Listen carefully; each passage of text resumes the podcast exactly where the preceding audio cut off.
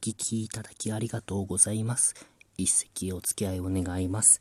えー、落語を実際にやっていて困ること、えー、途中で携帯電話が鳴ったりするのも困るんですけど、お客様同士のおしゃべりというのも、えー、困りますね。あの、周りの他のお客さんのご迷惑になりますから。で、実際悪気がないんですよね。あの、テレビを家で見てるような感じでついなんかポロッと言っちゃってでそれがまあおばさん2人移動して会話でどんどん発展していっちゃったりなんかしてこういうのはよくあるんですよ割と。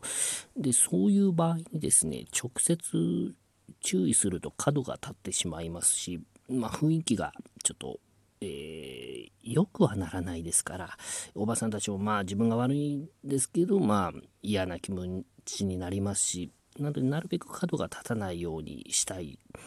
で、そういう技があるんですよ。これは私、あの、先輩に教わったんですけど、客席で喋ってるお客さんに角が立たないように静かにしてもらうにはどうしたらいいか。それは、だんだんこちらのトーン、ボリュームを下げていくんですよね。声の音量を。前で喋ってる音量を下げていくと、だんだん客席のそのおしゃべりが浮いていきますから。で自分たちで気づくんです。あ私たち今うるさいっていうんで。でやめてくれる。これだと角が立たないという。これ素晴らしい教えだなって思いました。で実際にそれを使用する場面来たんですよ。埼玉だったんです。私がまあ前でやってるともうちょっと後ろの方ですよね。真ん中より後ろの方のおばさん2人喋り始めましてね。あ、これだ。あれを使う場面だと思いましてね。私講座でだんだんトーンを落としていったんです。